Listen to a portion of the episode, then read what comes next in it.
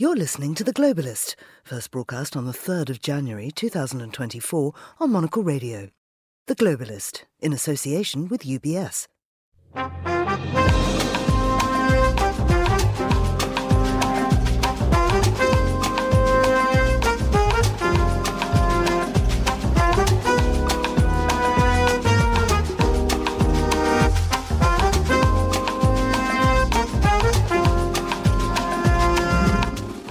Hello, this is The Globalist, broadcasting to you live from Midori House in London.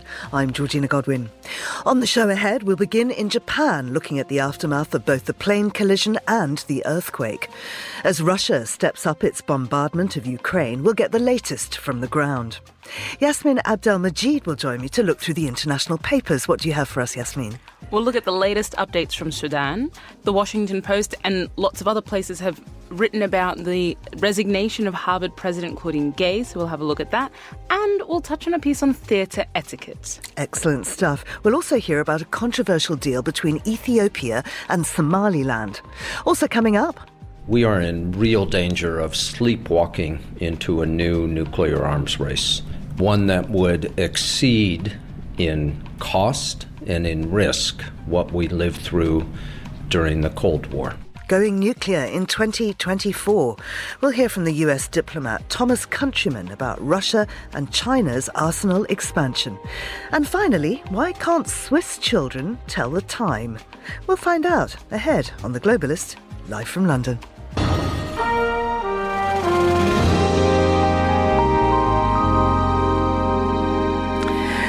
First, a look at what else is happening in the news. Israel has killed the deputy leader of Hamas, Saleh al Aruri, in a drone strike in Beirut, according to Lebanese and Palestinian security sources.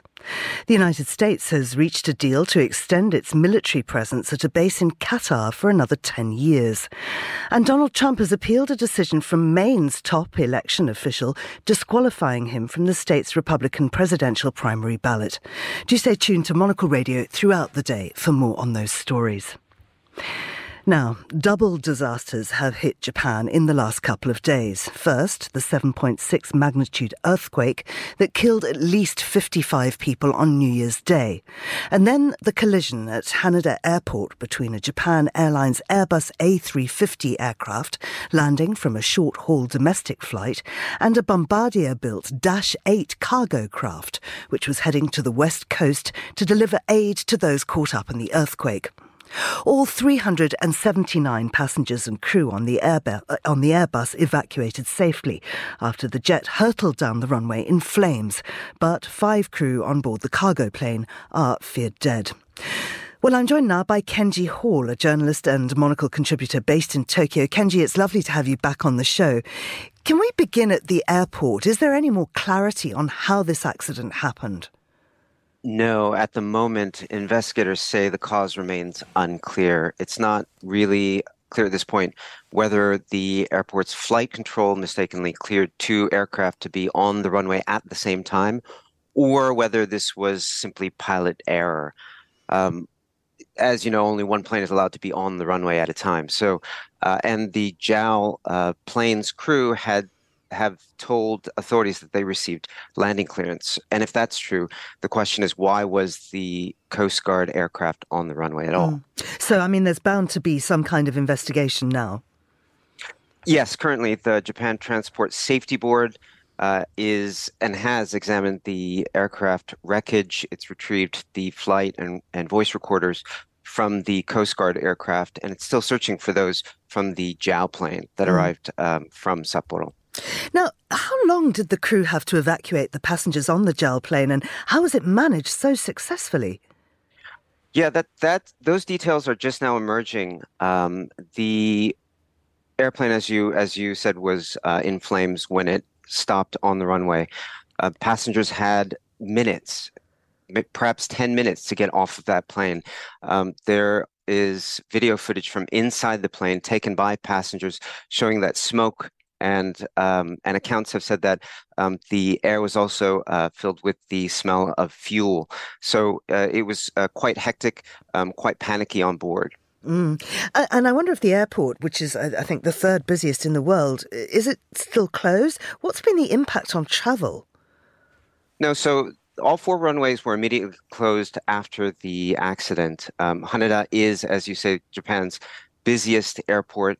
It handles more than 1,000 domestic flights and 240 international flights a day.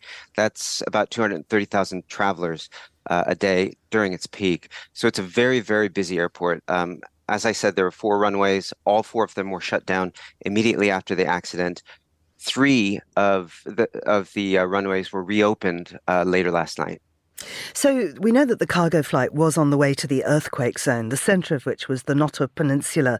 Have there other first responders managed to get through? We understand there's a lot of damage to the roads.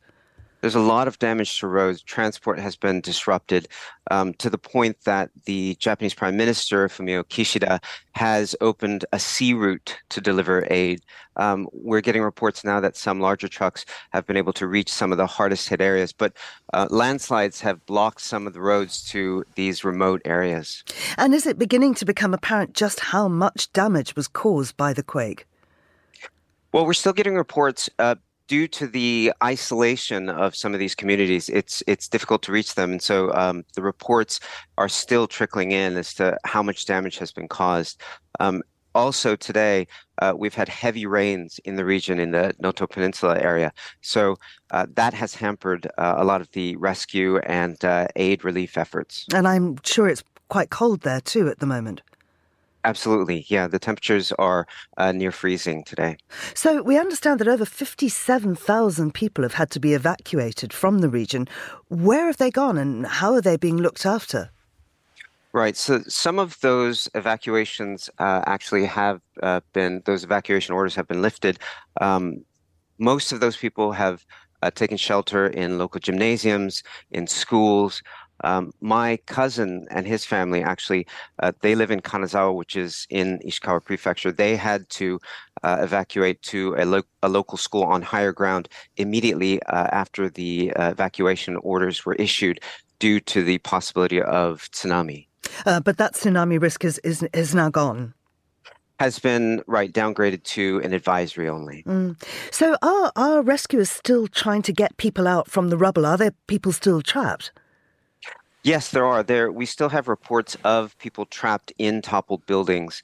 Uh, and because, as I mentioned, because of the rain, it's made it extremely difficult. Also, uh, we still have aftershocks uh, from that initial uh, massive earthquake. So um, that is also making it very difficult for rescue uh, efforts at this point. Mm. What's been the government's response? Well, the government has uh, dispatched the Self Defense Forces, which is Japan's military, to help out uh, with the um, delivery of aid.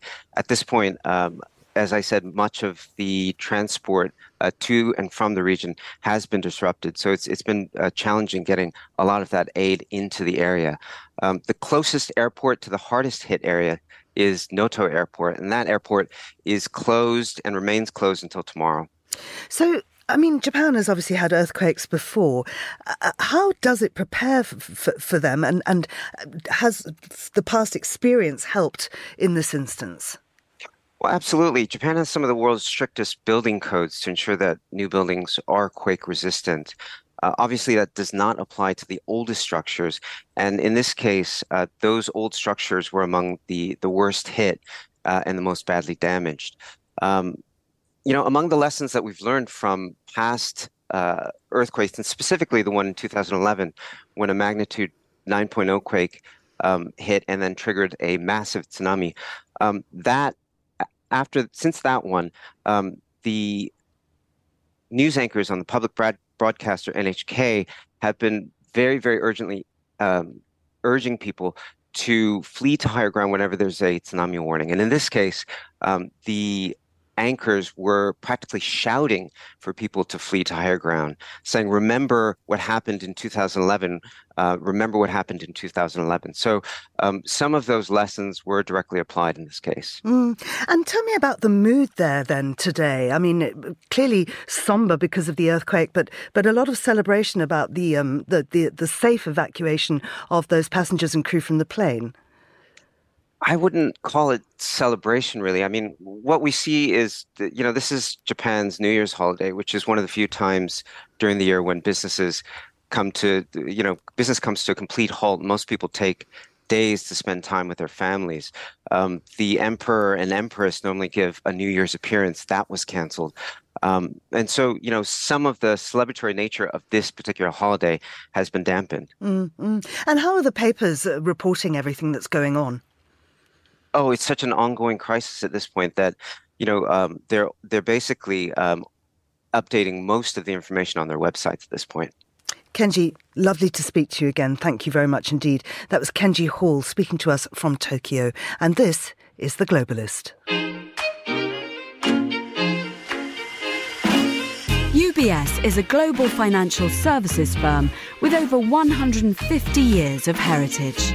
Built on the unique dedication of our people, we bring fresh thinking and perspective to our work.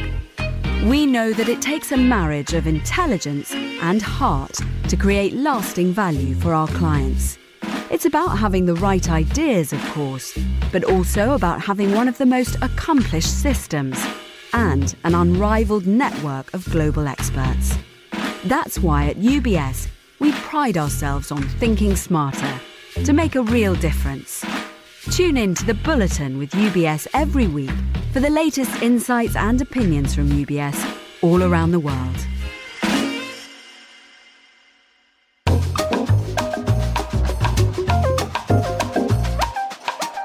It's 11 minutes past nine in Kiev, 7.11 here in London. Russia has intensified its attacks on Ukraine over the New Year period, with President Vladimir Putin warning on Monday that Ukrainian airstrike on the Russian city of Belgorod, which Moscow said killed 25 civilians, would not go unpunished. Accordingly, missiles and drones have been raining down on the country, particularly on the cities of Kiev and Kharkiv, striking many civilian targets. Well, joining me now from Chernivtsi is Olga Tokariuk, who's a Ukrainian journalist and an Academy Fellow at Chatham House. Olga, can you bring us up to date with the latest on Russia's attacks? Yes. Hello. Good morning, Georgina. Uh, well, yesterday's attack on Ukraine was one of the most large scale attacks since the beginning of the war. Uh, so, according to the latest figures, there are um, 130 people who were injured and five people were uh, killed in this attack. It was uh, mostly targeting the capital, Kyiv, and also Kharkiv, one of uh, Ukraine's largest cities, uh, bordering Russia in the east. Um, and uh, according to Ukrainian officials, Russians used uh, basically the whole arsenal of various missiles and drones in this attack. And it's only thanks to the capacity of Ukrainian air defense that the casualties figure is not that big. Well, it clearly uh, is an indication that Russia wants to exhaust Ukraine's air defense. This attack follows another previous one uh, of a similar scale, even larger scale, uh, that happened on the 29th of December, just two days before New Year. And actually, that attack preceded Belgorod. So, you know, it's uh, actually, we are not sure whether it's a retaliation or not, because Russia has been attacking Ukraine massively before. Um, so, um, it, seems that Russia is really willing to exhaust Ukraine's air defense with various missiles, with various types of missiles, with uh, a huge quantity of drones that it launches, um, probably having in mind that um, now the aid to Ukraine and its resupply of air defense is hanging in the balance as the aid package is stuck in the US Congress, which is still on holiday. Mm. Uh, how much infrastructure has been damaged? Are services working? Um, well, th- this attacks uh, what we know so far that um, they were they hit these missiles and drones. They hit uh, many residential areas in uh, Ukraine's largest cities, uh, Kiev and Kharkiv. And the attack on December 29th also targeted Dnipro, Odessa, Zaporizhia, and many other uh, Ukrainian cities. Um, and many residential areas, as I said, were hit. Um, there was also damage uh, yesterday in Kiev to um, electricity supply and water supply. So for several hours, um, hundreds of thousands of Kiev residents were without electricity and water. Now the temperature in Kiev is starting to plunge. Uh, frost uh, frost has be- have begun after uh, unusually warm um, weeks of winter weather. Now uh, it's getting colder, and many people will not have windows in their homes after this huge attack. So even when Ukraine air defense is working, you know, it's still quite scary because the houses are shaking, the whole huge residential blocks are shaking, the windows are um, being blown out, and uh, there is still massive destruction. There were fires yesterday in many parts of Kiev. The air quality as a result is very bad, and in general, it has a psychological impact on the population. Mm, of course. Uh, we know that Ukraine's foreign minister, Dmytro Kuleba, said the West could take action. He's laid out five measures which would help Ukraine. What is it th- that the country needs? Yes, so uh, the, uh, as a reaction to yesterday's, to the latest Russia's attack, uh, yesterday, Kuleba, foreign minister, called on Ukraine's uh, foreign um, partners to uh, supply Ukraine with more weapons and precisely additional air defense systems, as well as combat drones, but also uh, long-range missiles that would be able to hit Russian launching sites, because it doesn't really make sense to just, you know, take down the missiles that are already in Ukraine. Russia yesterday used even hypersonic missiles that are very difficult to uh, detect, to intercept. It's even difficult to for people to seek shelter because the speed uh, of the flight of this missile is, is well, supersonic is mm. very high. Um, so it, it would make more sense to take down Russian launching sites. Uh, but also, uh, what Kuleba said importantly, I think, and that's something that Ukrainian uh, government and experts have been stressing recently, that the West needs to uh, seize Russian frozen assets and give this money to Ukraine in a situation when there are debates in the US over the next military package for Ukraine. Uh, this could be a solution. You know, if US uh, do not want to uh, finance uh, the resistance of Ukraine anymore, or there are debates about that, the solution could be in seizing 300 billions of frozen Russian assets and giving this money to Ukraine so that Ukraine can, uh, uh you know, sustain its military effort. Mm. Would you say, Olga, that this war is turning in Russia's favor?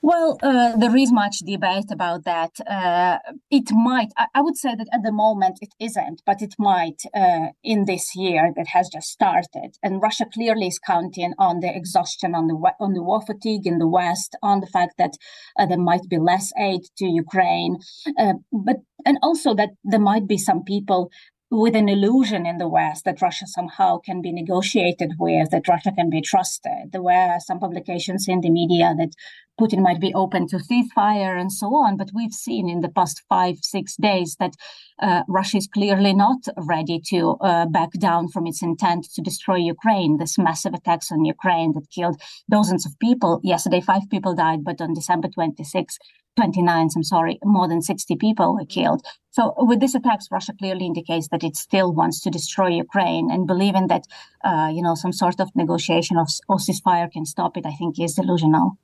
You made mention of, of how this makes people feel, and I know you've just travelled back to Ukraine. I wondered if you could tell us about that journey and how you're finding the mood there and the mindset amongst these amidst these renewed attacks. Well, definitely, uh, you know, people are more tired. What has been going on for almost two years now. Many people have lost their loved ones. Many people have lost their homes. Many people were, were forced to change their life drastically. Even those people who were temporarily eh, abroad but then returned to Ukraine, and there are many of those, they still find it hard to live under the missiles with their children. You know, have many friends uh, in in Kiev, in various parts of Ukraine, who returned from other countries with their children, uh, who are very much hopeful and they believe in Ukraine's victory. But I think they are also frustrated that um, Ukraine does not get as much um, assistance as it should. That there is still no sense of urgency in many Western capitals. That this war is not just the war for Ukraine. That this is something that uh, you know, that Russia is a threat not just to Ukraine. And um, basically, there is this feeling that Ukraine is is not on its own, but uh, Ukraine definitely is suffering the most, and and there is frustration that now Ukraine is also not in the headlines as it used to be before. Mm, Olga, thank you, thank you very much indeed. That's Olga Tokariuk speaking to us from Ukraine. Now, still to come on the program. What time is it? Teachers worry that Swiss teens don't know. This is The Globalist.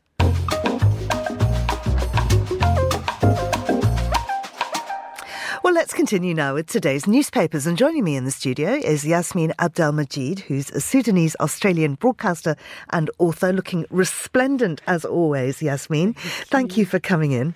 It's a pleasure. Uh, let's start with well, it's not exactly your home country, but your your ethnic heritage, should we call it? Yeah. So, I mean, I was born in Sudan, and I think many Sudanese would say that their hearts, no matter where they end up in the world, their hearts always remain in Sudan. Um, and unfortunately, Sudan has been in the headlines, uh, well, for most of 2023 for for the wrong reasons. But we're hoping maybe that things might be different in 2024. So, the Sudan Tribune has reported that an agreement has been reached between the Rapid uh, support forces, so the, the militia, and a group of civilians known as Taqaddum, which is held by. Uh, headed by the Prime Minister or former Prime Minister Abdullah Hamdok. Um, they've reached an agreement in Addis Ababa which may or may not mean anything, but ultimately the RSF has has pledged to sign an unconditional cessation of hostilities immediately, release more than 450 de- detainees, and facilitate unfettered humanitarian access. So the the idea is that this agreement would, would be taken to the Sudanese armed forces. So the so Hemeti, the head of the paramilitary, would be face to face with Burhan, with the head of the Sudanese armed forces, and this would lead to actual uh, ceasefire on the ground. However, it's an interesting agreement because many of the um, there have been declarations of ceasefire before. All all of them have been ignored. And the, the sense at the moment by analysts and by activists is that this is a real test for the, gr- the civilian group, Taqaddum, because they may be used, they may be being used by Hemeti in the Rapid Support Forces to position himself as a politician, position himself as somebody who can have these sorts of conversations. But if if this agreement is thrown out in the same way that every other agreement has been thrown out, or every other um, conversation uh, about ceasefire has been thrown out, then it essentially destroys any credibility that the Taqaddum, the civilian group, has. Mm. So we know that there are a couple of speeches from uh, military figures which have been widely criticised. Why is that? Yes, so um, the 1st of January is Sudan's Independence Day, and we saw speeches from Burhan, the, head of the Sudanese Armed Forces, and Hemeti, and also, you know, um, UN envoys, etc essentially, Burhan seemed to have quite contradictory uh, arguments or positions in, in his speeches. On one hand, he was sort of calling for peace, and on the other hand, he was calling for war. And what we what we're seeing is this tension within the Sudanese armed forces between um, the old school Bashir era Islamists as well as you know Burhan kind of trying to hold on to power. So he's trying to position himself as the person who can maintain a hold over Sudan, um, while also trying to position to, to indicate to the international community that, you know, he's still um, the person who is in charge and he is the person to negotiate with, etc. It's, I mean, of course, everything that is being said in um, on on a pulpit completely disconnected from what's happening on the ground because as we know regardless of what Hemeti might be talking about and Hemeti the head of the the Sudanese um, the rapid support forces has actually been traveling around the region. He's visited Djibouti he's visited uh, Uganda I believe and a number of other places meeting with heads of state, essentially positioning himself as the politician, regardless of, of what he's doing uh, in the diplomatic sphere, on the ground, his forces are still still in conflict, are still um, committing crimes and so on. And so, so there is this disconnect, I think, and that's what many activists have pointed out that regardless of, of what both the head of the Sudanese armed forces and the rapid support forces are, are sort of saying in the diplomatic sphere, what is happening on the ground is completely different. Yeah. Let's turn to the Washington Post now. Uh, and this is about Claudine Gay, who was the president of Harvard, who's now resigned. Now, this is a story that goes back, uh, well, uh, directly to, to Israel and, and, and Hamas conflict. Tell us more. Yeah, so this is quite interesting. Oh, Claudine Gay uh, was celebrated as, you know, the first black president of Harvard. Um, she only came into power in July 2023, so she actually now this it means that this is the shortest tenure for for a president, um, for a Harvard president. But she resigned amid mounting criticism not only of um, her dealings with anti-Semitism, in in Harvard, but also uh, criticism around her scholarship, actually. And what I, what I found quite interesting about this story is the combination of both uh, pressure from, you know, what we would call quote unquote liberal.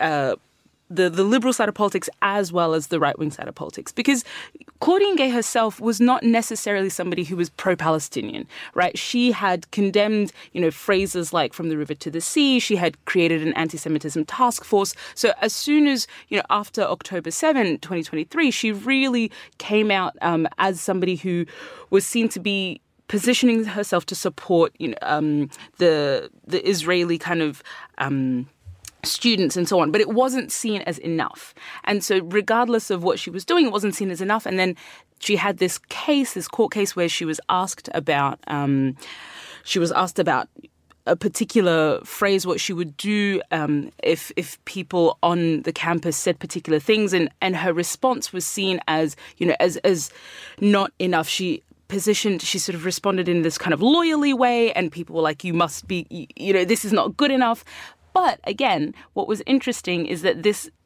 you know the the responses to her came from the democratic side of things which would usually be seen as supportive of the Harvard president. Now once that critique started to begin and yes the Harvard corporation you know the the board of of Harvard was seen to be supporting her then you know right wing um, and republican supporting um, uh, forces in in the US started saying okay well let's look at what else we can find on her and and ideas of plagiarism and critiques of, you know, all the way back into her dissertation in 1997 came up. And so it was this combination, it wasn't just a sort of right wing push, it was this combination of um, critique and pushback from, from the left and critique and pushback from the right, I think that essentially, that eventually toppled her perfect storm caught yes, in the middle. Exactly. Yeah.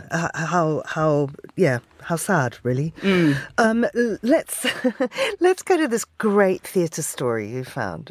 Yes. Yeah, so Andrew Scott, who might be known to listeners as the hot priest from Fleabag, but is is well known for for many other um, many other roles, especially uh, on the West End, has was was um, recently shared that he halted a Hamlet soliloquy after, and I could not believe this headline, after a theatre goer in the middle of the theatre used a laptop, pulled out a laptop to send an email, and I mean, I, I have you what kind have you seen this kind of behavior in in in the theater, Georgina? I mean, that's extraordinary, isn't it? Just, I mean, I think, I mean, I've I've heard phones go off and so on, and people come in late. But what I the the you know the first line of this article, I I, I laughed out loud. To BCC or not to BCC? that was the question facing a theater goer watching Andrew Scott's performance of Hamlet. And so, you know, this is a piece really talking about um, theatre etiquette at the moment, and and apparently, you know, I think there was some survey that said 90% of theatre venue employees had experienced or witnessed unacceptable audience behaviour, including assaults,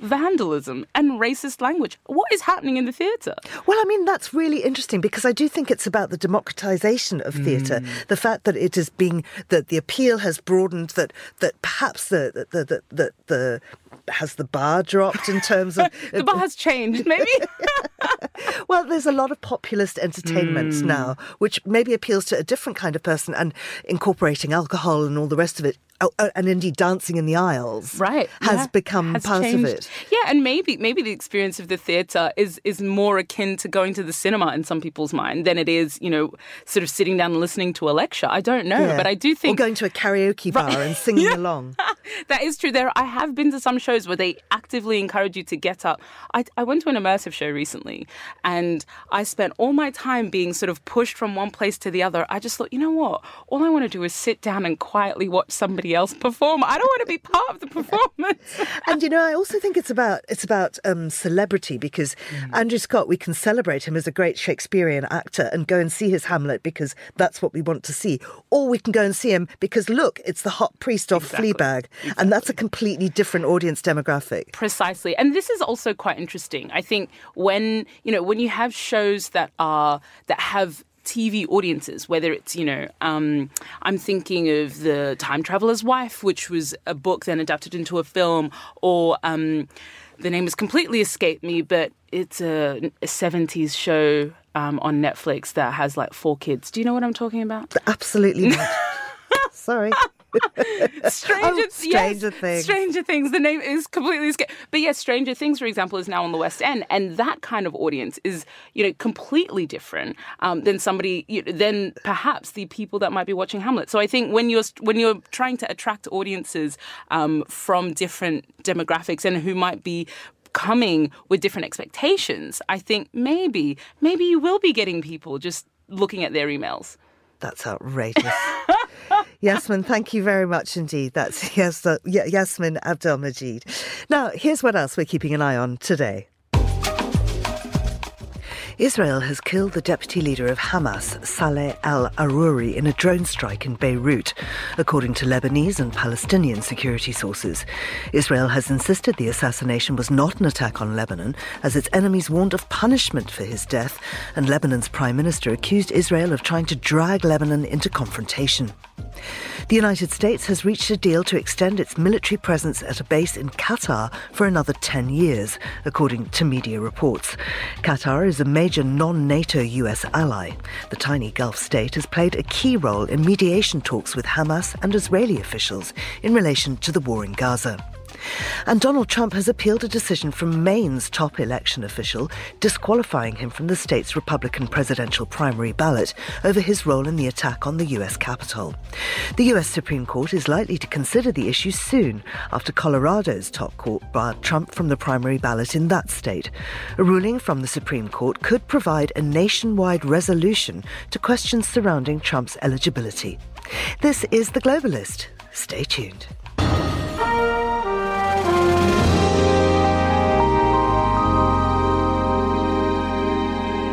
Fallout shelters and talk of mutually assured destruction were, until recently, thought to be relics of the Cold War. But the risk of a nuclear exchange is no longer merely a scene from Dr. Strangelove. Today, the doomsday clock, maintained by the Bulletin of the Atomic Scientists, stands at just 90 seconds to midnight, the closest it's ever been. US diplomat Thomas Countryman has been at the forefront of this sobering topic for over three decades. In 2017, he retired from the State Department after climbing to the rank of acting Under Secretary of State for Arms Control and International Security. Since then, he's advised the Biden administration and now serves as board chair of the Arms Control Association. Monocle's Gregory Scruggs recently spoke with Countryman and began by asking him if a new nuclear arms race has already started. We are in real danger of sleepwalking into a new nuclear arms race, one that would exceed in cost and in risk what we lived through during the Cold War. It concerns me that Russia is building exotic new weapons. It concerns me that China is expanding its nuclear arsenal from a fairly low level of three or four hundred up to well over a thousand. And I'm concerned here in the U.S. that the nuclear modernization program designed to build new delivery systems, that is, bombers, missiles, submarines, was not intended to increase the size of the U.S. arsenal. The U.S. and Russia have withdrawn from and abrogated a number of treaties over the years. However, they are still bound by the New START, an acronym for Strategic Arms Reduction Treaty, which is in effect through February of 2026. What are the terms of that current treaty, and what are the prospects for a next round of internationally binding arms control between these two countries? The most important thing about the New START treaty is that it puts a cap. Each side is limited to 1,550 deployed strategic weapons.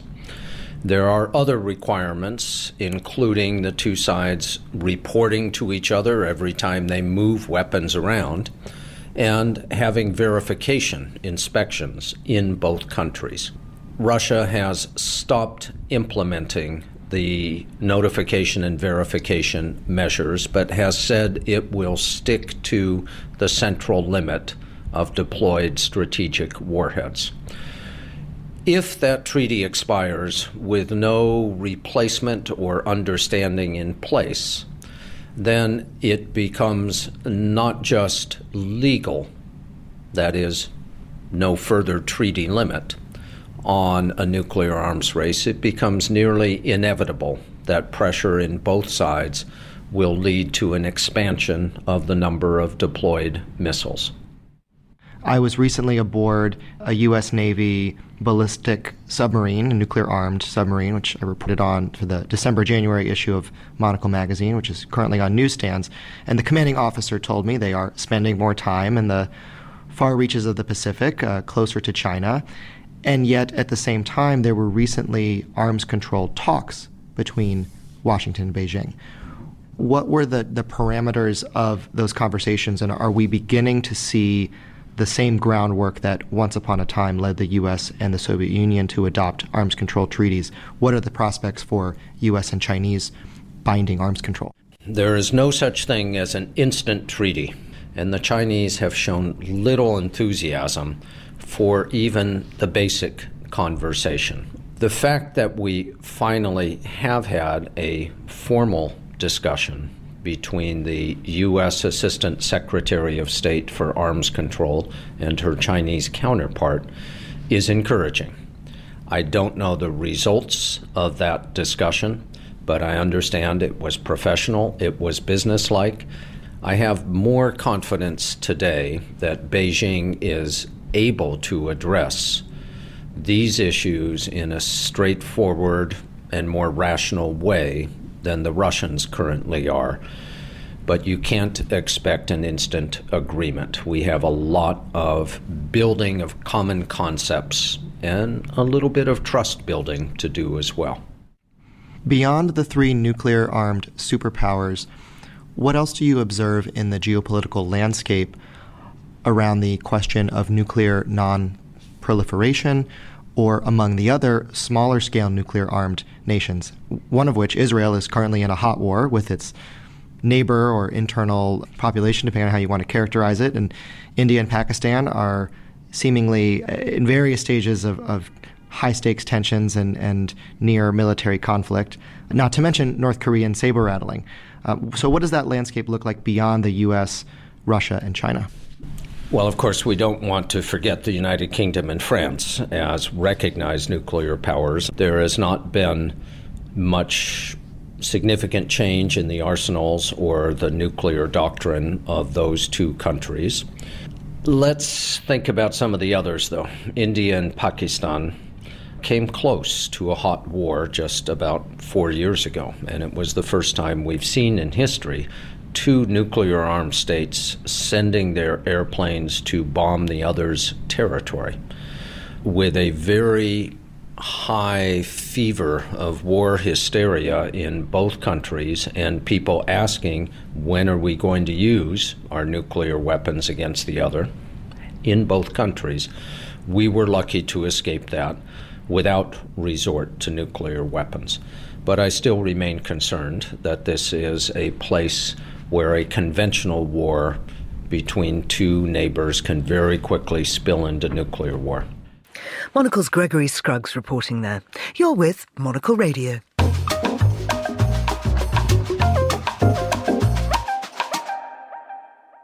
Somaliland declared autonomy from Somalia in 1991 and ever since has been trying to gain international recognition as an independent and sovereign state. Now, the breakaway province has signed a deal with Ethiopia, letting the landlocked country have use of a key port for 50 years in return for recognition and possibly a stake in Ethiopian Airlines. Unsurprisingly, the government of the Federal Republic of Somalia sees the agreement as a violation of Somalia's sovereignty and therefore illegal. Laura Hammond is a professor at SOAS University of London, and she joins me on the line now. Laura, many thanks for coming on the show. I wondered if you could start by giving us a, a sketch of the political landscape and the issues between Somaliland and Somalia. Yes, well, as you say, um, Somaliland in 1991 declared independence unilaterally from uh, the Somalia Republic, and since that time has been working at developing and establishing a system of government that works quite uh, quite independently of the um, overall state of Somalia. But that recognition that that independence has never been recognized, and so there's been it's been a sort of de facto independence. And Mogadishu still claims territorial control over Somaliland, although its own ability to enact and to enforce that control is, is minimal. And so, what's the, the nature of this new deal between Somaliland and Ethiopia?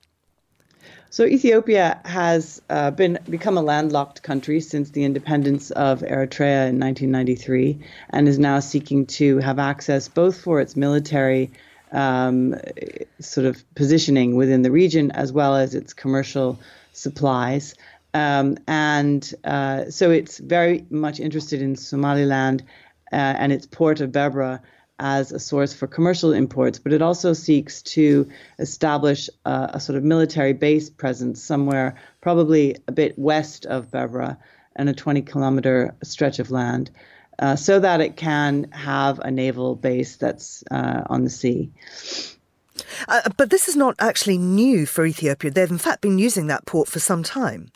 Exactly. It isn't. It really isn't that new of a positioning. What's new about it is that Ethiopia has said that in exchange for the concessions to use that space for the next 50 years, it will grant uh, independent or it will recognize Somaliland's independence, which is something that no country has ever been willing to do. Uh, the, the position, the international position, has always been that in Somaliland's independence would need to be negotiated with Somalia in order first before any neighboring country or any other country within Africa or elsewhere would recognize their independence. So it's a major move by Ethiopia to recognize the independence of Somaliland. From Ethiopia's position, they would say, we have really no one else to speak to. If we want to gain uh, a foothold and to make sure that our position in Somaliland is is secure for the next half century, we really have no one else to speak to except the Somaliland administration. And so we're just doing what we need to do in order to be able to secure that position. And how's the government of Somalia reacted? Uh, as you might expect, the government of Somalia is furious, feels that uh, this is an illegal arrangement that's been made, feels that um, the the founding principles of the African Union have been violated because um, the position has always been that no member of the African Union should recognize a breakaway section of uh, another country. But there are precedents that can be pointed to, even within the region, when you talk about um, Eritrea or South Sudan. And uh, so Somaliland feels very much that they fall within that realm of, of territories, and, and that this is uh, a reasonable position to take. But Somalia will continue to, to pursue this as an illegal uh, agreement that's been made. Uh, and what's Somalia, the official government of Somalia's relationship with Ethiopia? They've had a, a troublesome relationship with Ethiopia. It's a very strong neighbor. Uh, it's very often seen as being a meddling neighbor in the politics of Somalia, um, but at the same time, uh, one in which there are strong economic ties. There have been at times strong diplomatic ties as well. Uh, Ethiopia was one of the contributing forces for the peacekeeping force that's been operating within Somalia for many years.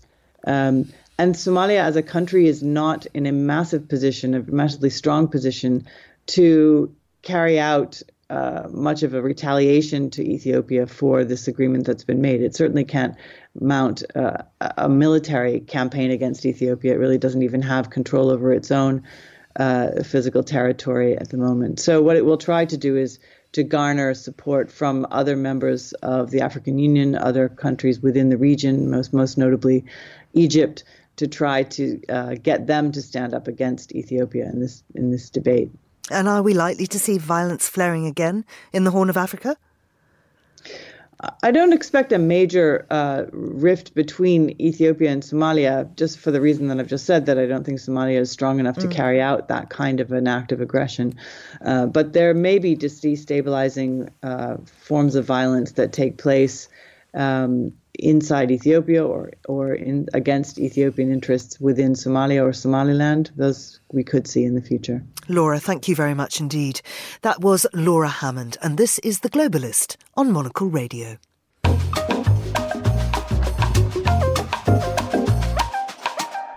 It's time to talk business now with Victoria Scholar, who's head of investment at Interactive Investor. Good morning to you, Victoria. Morning. We're going to start with uh, the Chinese electric car market, which appears to be overtaking Elon Musk's company Tesla. Yes, that's right. So this is China's BYD, which has surpassed Tesla to become the world's best-selling electric automaker. Uh, BYD or Build Your Dreams produced just over 3 million cars in 2023 versus Tesla, which made 1.84 million. But um, more than a million of those vehicles produced by BYD are actually hybrids. So, in terms of battery only, Tesla is still in the first position. But in the final quarter of 2023, we saw that BYD sold more battery only cars than Tesla for the first time. So it's quite a significant uh, milestone in terms of China's uh, progression in this market. And we know that both BYD and NIO, another EV maker, have been trying to expand beyond the Chinese borders into international markets, particularly in Europe, which could potentially eat away at Tesla's uh, market share. We know that BYD is aiming to achieve sales of around 800,000 cars in Europe by uh, 2020, 2030. That's per year. So some pretty ambitious targets. Mm. And of course, the Chinese, one of the reasons the Chinese uh, electric car market is thriving is that it has had years of state support. Yes, that's right. Um, and we know that as well that in the US there are lots of subsidies for green technologies. Um, and this is the way that the world is going. So uh, there has been government support um, in China, but also in other countries too. Mm-hmm. And it's had big investors, of course, Berkshire Hathaway and so on, uh, putting money into this group. So can Tesla catch up?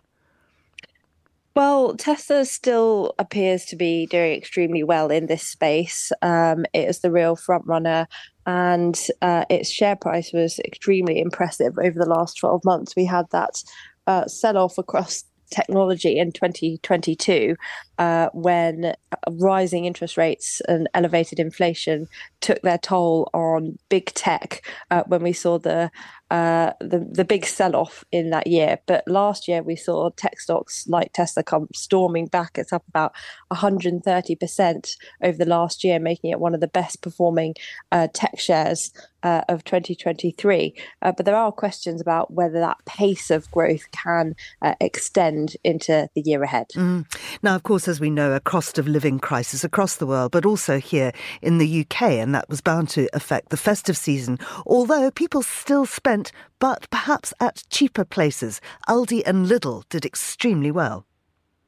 Yes, that's right. We saw that Aldi recorded its best ever festive run up with sales rising 8%, surpassing 1.5 billion pounds for the first time over the four weeks to Christmas Eve. Uh, the Friday, the 22nd of December, so the final fi- Friday before Christmas, was its best ever trading day. There were 2.5 million customers heading to Aldi supermarkets to do their full Christmas shop. Uh, and we saw that Lidl also did very well with sales surging uh, and it enjoyed 4.5 million customers over the month. Um, like you say, we're in a cost of living crisis, uh, but that seems to have played well into the hands of the German discounters that are known for their rock bottom prices. Uh, there are lots of headlines over Christmas, often about their champagnes. Uh, there was a Lidl champagne, uh, for example, that was voted better than Moet and was recently reduced in price to under £10 versus uh, Moet, which is at around £36. Uh, so it feels as though that sort of price sensitivity uh, really played into their hands well. Yeah, absolutely. So if their if their sales were going up, what what were sales in in high end grocery stores? I'm thinking of I don't know Waitrose or Marks and Spencers. Were those seeing a drop, or was it spending up everywhere? Um, well, what we've seen over the recent months is that um, the higher end supermarkets have have struggled a bit compared to uh, some of the cheaper alternatives. Uh, we've seen that all of the supermarkets have been having a real renewed focus on price. There's intense price competition across the UK supermarket space uh, that's forced them to offer discounts and promotions, and also think of other innovative ways to drive customer demand. So there's been this real renewed focus on uh, loyalty schemes. Um, but uh, Marks and Spencers actually was one of the best performing uh, shares in the UK in 2023, uh, and that's because it has a clothing and home division which typically lags its uh, outperforming food division, but that actually performed pretty well, and um, investors have been encouraged by uh, some of the steps that the management have been uh, taking. So uh, that was a real standout stock market winner last year. Let's go on to have a look at Bitcoin, which is doing extremely well. Yes, that's right. It's had a pretty strong start to the year, um, following on from a very impressive 2023. So, so far this year, Bitcoin is already up by more than 6%.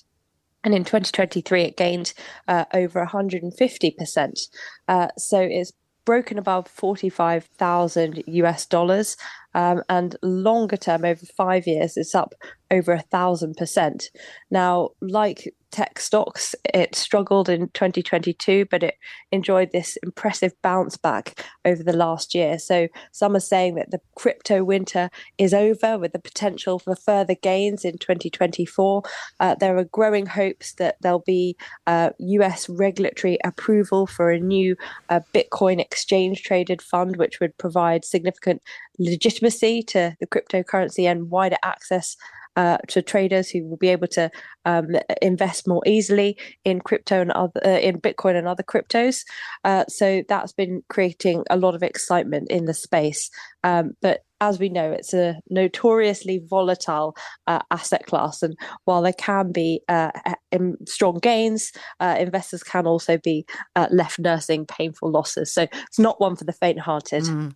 and finally, a quick look at Apple shares, which have fallen. Yeah, so it's been a tough start to the year for Apple. The stock plunged nearly 4% on the first day of trade.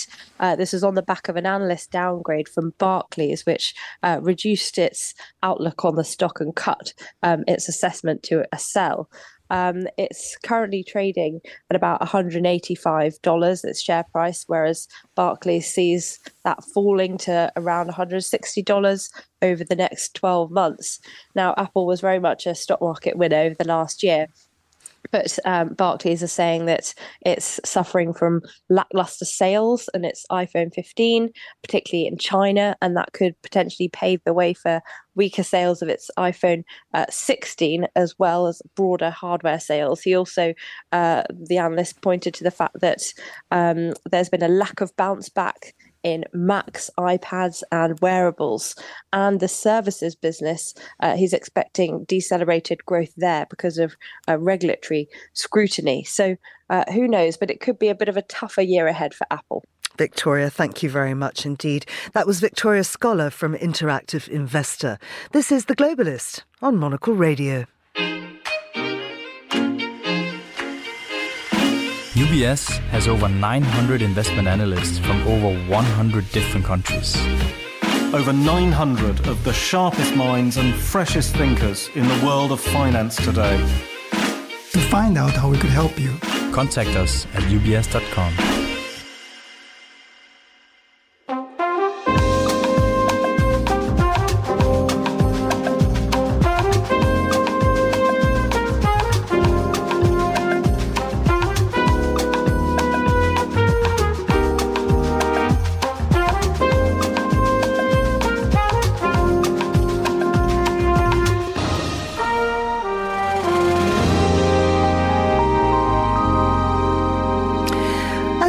return after the festive break this week, there's one country looking to start the new year with the basics. Teachers in Switzerland have observed that more and more children cannot read analogue watches or count the months in order. Some school leaders blame the expansion of the curriculum, pushing out time to teach children the basic principles of everyday life. Well, to discuss this further, with me now from Taipei is Bruno Kaufmann, who's global democracy correspondent for the Swiss Broadcasting Company. Bruno, what's behind children not learning these old skills? Yes, hello. Yes, I, I, think this is really showing now in Switzerland the challenges of the digitization of the curriculums, uh, which we have seen in many countries in recent years, that a lot of new knowledge has to be taught, while some basics as uh, being able to to really understand an analog watch has not uh, got this uh, uh interest or attendance anymore.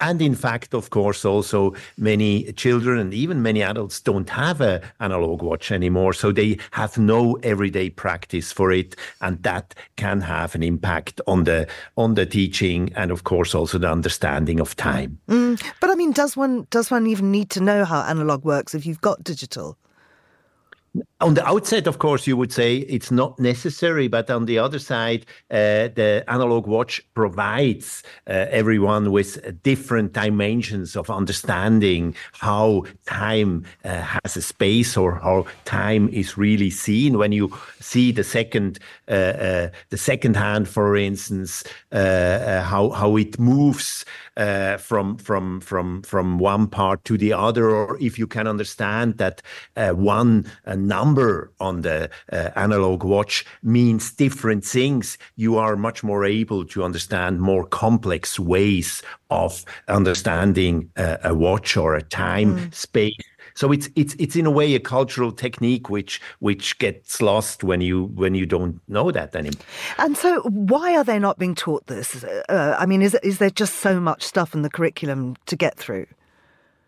No, I think the bigger problem probably is really that uh, in uh, in older times, uh, uh, young people, children wouldn't know that already from home, from everyday practice, from all the watches they can see at home, uh, outside. But this kind of watches are disappearing quickly. You don't see them anymore uh, very often, and you don't even use watches in your hand. In many cases, you just have the digital watch on the on the on the on the phone.